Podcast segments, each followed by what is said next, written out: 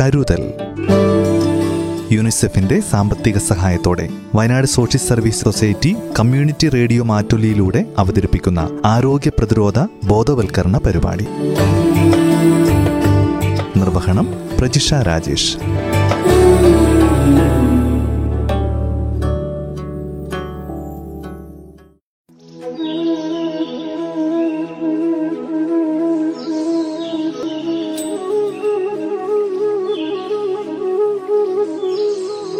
നമസ്കാരം എല്ലാ പ്രിയ ശ്രോതാക്കൾക്കും കരുതലിന്റെ പുതിയൊരധ്യായത്തിലേക്ക് സ്വാഗതം. ഓരോ ജനസമൂഹവും പിന്തുടരുന്ന ശാസ്ത്രീയ തത്വങ്ങൾ ഒട്ടേറെ ആളുകളുടെ ഒട്ടേറെ നാളത്തെ ശ്രമഫലമായി ഉണ്ടായതാണ്. അതേസമയം ചില തത്വശാസ്ത്ര കടുംപിടുത്തങ്ങളിൽ ഊന്നി നിന്നുകൊണ്ട് ഇത്തരം മുന്നേറ്റങ്ങളെ തടയാൻ ശ്രമിക്കുന്നവരും വിരളമല്ല. ഭൂമി സൂര്യനെയല്ല മറിച്ച് സൂര്യൻ ഭൂമിയെയാണ് ചുറ്റുന്നതെന്നും ഭൂമി ഒരു ഗോളമല്ല മറിച്ച് പരന്ന ഒരു വസ്തുവാണെന്നും ഇന്നും വിശ്വസിക്കുന്നവരുണ്ട്. ഒരു പന്തും മെഴുകുതിരിയും ഉപയോഗിച്ച് ഭൂമി ഉരുണ്ടതാണെന്നും അത് സൂര്യനെ ചുറ്റുകയാണെന്നും തെളിയിക്കാൻ ശ്രമിക്കുന്ന ഒരു മൂന്നാം ക്ലാസ് വിദ്യാർത്ഥിയുടെ യുക്തി പോലും ഇവരാരും പ്രയോഗിക്കാറില്ല.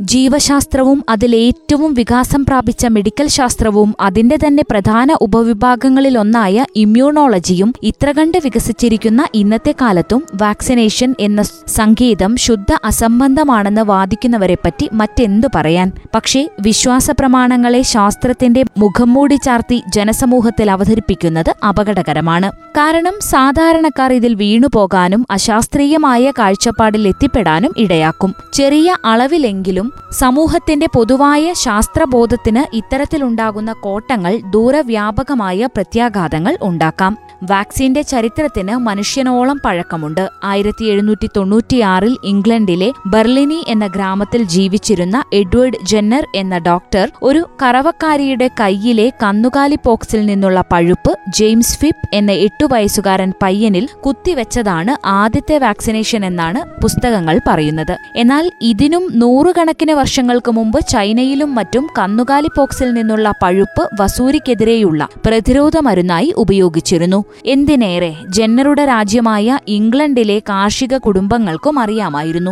വസൂരിയിൽ നിന്നും രക്ഷപ്പെടാനുള്ള ഒരു പ്രധാന മാർഗം കന്നുകാലി പോക്സിന് പിടികൊടുക്കുക എന്നതാണെന്ന്. വാക്സിനേഷൻ എന്ന ചിന്തയ്ക്ക് ശാസ്ത്രീയ അടിത്തറ നൽകിയ ഒരു പരീക്ഷണം നടത്തുക മാത്രമാണ് ജന്നർ ചെയ്തത്. ജെന്നറുടെ കണ്ടെത്തലിനെ തുടർന്നുള്ള ദശകങ്ങൾക്കുള്ളിൽ വാക്സിനേഷൻ എന്ന തന്ത്രം പ്രത്യേകിച്ച് വസൂരിക്കെതിരെയുള്ള വാക്സിനേഷൻ യൂറോപ്യൻ രാജ്യങ്ങളിൽ വ്യാപകമായി. ജെന്നർ വാക്സിനേഷന്റെ ഗുണഫലം കണ്ടെത്തി വെറും ഇരുപത് വർഷങ്ങൾക്കുള്ളിൽ രാജ്യത്തെ ജനങ്ങളെ മുഴുവൻ വാക്സിൻ എടുക്കുന്നതിന് പ്രേരിപ്പിക്കുകയും കുടുംബസമേതം വാക്സിനേഷന് വിധേയരാവുകയും ചെയ്തുകൊണ്ട് തിരുവിതാംകൂർ രാജ്ഞി കാട്ടിയ മാതൃകയും ചരിത്രമാണ്. സാമ്യമുള്ള ഒരു രോഗമുണ്ടാക്കുന്ന പഴുപ്പിനെ മറ്റൊരു രോഗം തടയുന്നതിനുള്ള വിദ്യയാക്കുന്നതിനപ്പുറത്ത് മനുഷ്യന്റെ രോഗപ്രതിരോധ ശക്തിയെ സ്വാധീനിച്ച് രോഗങ്ങൾ വരുന്നത് തടയുക എന്ന തന്ത്രത്തിന് അല്ലെങ്കിൽ സയൻസിന് അടിത്തറയായത് ആയിരത്തി എണ്ണൂറ്റി എൺപത്തിയഞ്ചിൽ ലൂയി പാസ്റ്റർ പേപ്പട്ടി വിഷത്തിന് കണ്ടെത്തിയ വാക്സിനാണ്. എന്നാൽ രോഗപ്രതിരോധ കുത്തിവെപ്പുകളുടെ ചരിത്രത്തിൽ സുവർണ ലിപികളിൽ എഴുതപ്പെടേണ്ടത് ആയിരത്തി തൊള്ളായിരത്തി അറുപതിനും ആയിരത്തി തൊള്ളായിരത്തി എഴുപതിനും മധ്യേ ലോകാരോഗ്യ സംഘടന വസൂരിക്കെതിരെ സംഘടിപ്പിച്ച പ്രചരണവും അതേ തുടർന്ന് ആയിരത്തി തൊള്ളായിരത്തി എഴുപത്തിയെട്ടാം ആണ്ടോടുകൂടി വസൂരി ലോകത്തുനിന്ന് വിട പറഞ്ഞതുമാണ് അതോടുകൂടി മാരക രോഗങ്ങളെ നിർമ്മാർജനം ചെയ്യുന്നതിന് ഈ മാന്ത്രിക കുത്തിവെപ്പുകൾക്ക് കഴിയും എന്ന തോന്നലിന് മനുഷ്യഹൃദയങ്ങളിൽ വേരൂന്നാൻ കഴിഞ്ഞു. തുടർന്ന് കുട്ടികളുടെ കുത്തിവെപ്പിന് കൂടുതൽ പ്രാധാന്യം നൽകിയാൽ അതിലൂടെ കുറേയേറെ പകർച്ചവ്യാധികളെ കാലക്രമത്തിൽ നിർമ്മാർജനം ചെയ്യുന്നതിനും കഴിയുമെന്ന് ലോകാരോഗ്യ സംഘടനയ്ക്കും കുട്ടികൾക്കായുള്ള സംഘടനയായ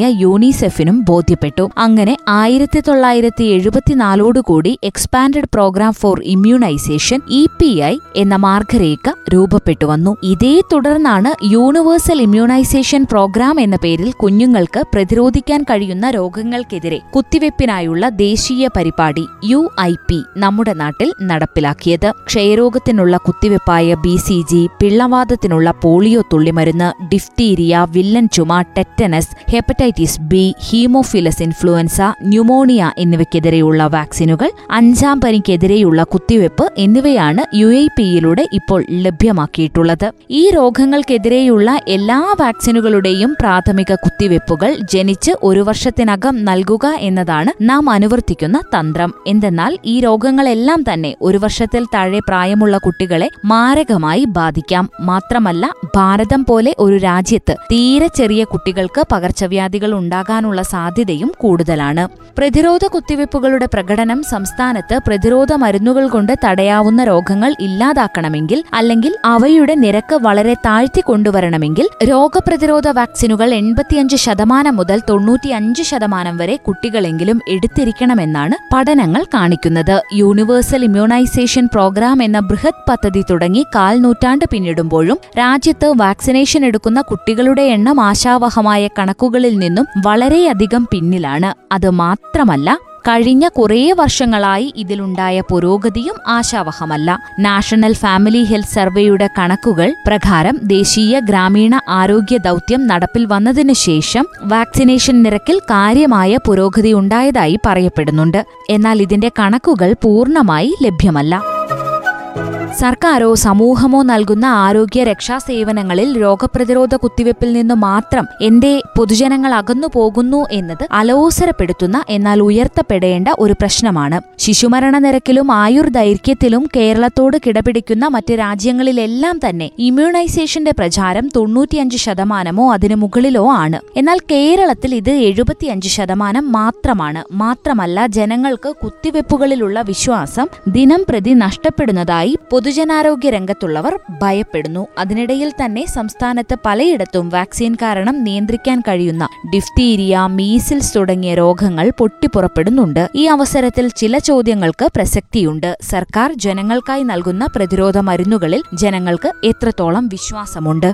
ഈ വിശ്വാസത്തിന് കാലം ചെല്ലുന്തോറും മങ്ങലേൽക്കുന്നുണ്ടോ? സത്യത്തിൽ ജനതയ്ക്ക് ആവശ്യമുള്ളത് തന്നെയാണോ സർക്കാർ നൽകുന്നത്? പ്രതിരോധ കുത്തിവെപ്പുകളുടെ സാമ്പത്തിക ശാസ്ത്രത്തിൽ ബാഹ്യശക്തികളുടെ ഇടപെടൽ എത്രത്തോളമുണ്ട്? തുടങ്ങിയ ഒട്ടനവധി ചോദ്യങ്ങൾ നമ്മൾ ചോദിക്കുകയും അതിനൊക്കെ മറുപടി കണ്ടെത്തുകയും വേണം. ഓരോ കുത്തിവയ്പ്പുകൾ പുതുതായി കൊണ്ടുവരുമ്പോഴും അത്തരമൊരു തീരുമാനത്തിലേക്ക് നയിക്കുന്നതിനുണ്ടായ കാരണങ്ങൾ പുതിയ തന്ത്രത്തിലൂടെ സമൂഹം കൈവരിക്കാൻ ശ്രമിക്കുന്ന ലക്ഷ്യങ്ങൾ പുതിയ സംഗീതം ഉപയോഗിച്ച നാടുകളിലുണ്ടായ പാർശ്വഫലങ്ങളും അവയുടെ നിരക്കുകളും പാർശ്വഫലങ്ങളെ അപേക്ഷിച്ച് എത്ര ഇരട്ടിയാണ് പ്രതീക്ഷിത ഗുണഫലങ്ങൾ തുടങ്ങി എല്ലാ കാര്യങ്ങളും സർക്കാർ പൊതുജന സമക്ഷം അവതരിപ്പിച്ച് ജനവിശ്വാസം ആർജിക്കേണ്ടതാണ് എന്നതിലും തർക്കമില്ല. പുത്തൻ പരീക്ഷണങ്ങളും അതിനെ തുടർന്ന് ഉയർന്നുവരുന്ന വാദങ്ങളും കുത്തിവെപ്പുകളിലുള്ള വിശ്വാസം നഷ്ടപ്പെടുത്തിയാൽ അത് വീണ്ടും ആർജിക്കാൻ തലമുറകൾ വേണ്ടി വന്നേക്കാം. അതുകൊണ്ട് തന്നെ വളരെ കരുതലോടെ വേണം കുത്തിവെപ്പുകളിന്മേലുള്ള വാദമുഖങ്ങളെ സമീപിക്കാൻ.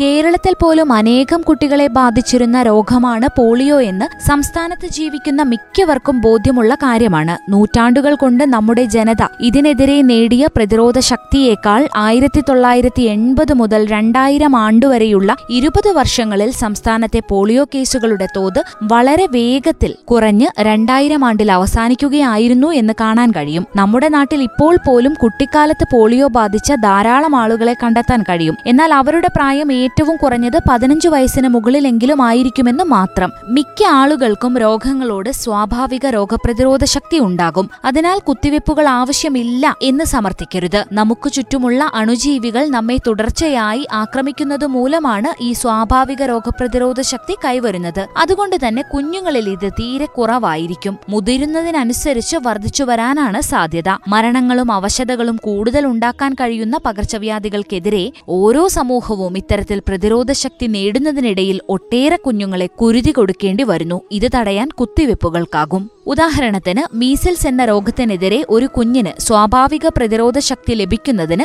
ക്ലിനിക്കലായോ സബ് ക്ലിനിക്കലായോ ഒരു മീസൽസ് അണുബാധ ഉണ്ടാകേണ്ടത് അത്യാവശ്യമാണ്. ഈ അണുബാധയെ അതിജീവിക്കുന്ന പക്ഷം അയാൾക്ക് സ്വാഭാവിക രോഗപ്രതിരോധ ശക്തി ലഭിക്കും. എന്നാൽ നമ്മുടെ കുഞ്ഞുങ്ങൾക്ക് പലപ്പോഴും ഈ അതിജീവന ശേഷി ഇല്ല എന്നതുകൊണ്ടാണ് മരണമുണ്ടാക്കുന്ന രോഗങ്ങളുടെ പട്ടികയിൽ മീസൽസ് ഇപ്പോഴും മുൻപന്തിയിൽ നിൽക്കുന്നത്.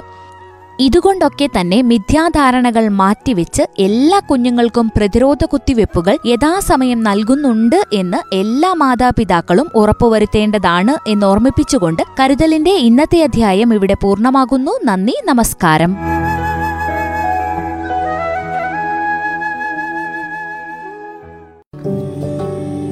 കരുതൽ.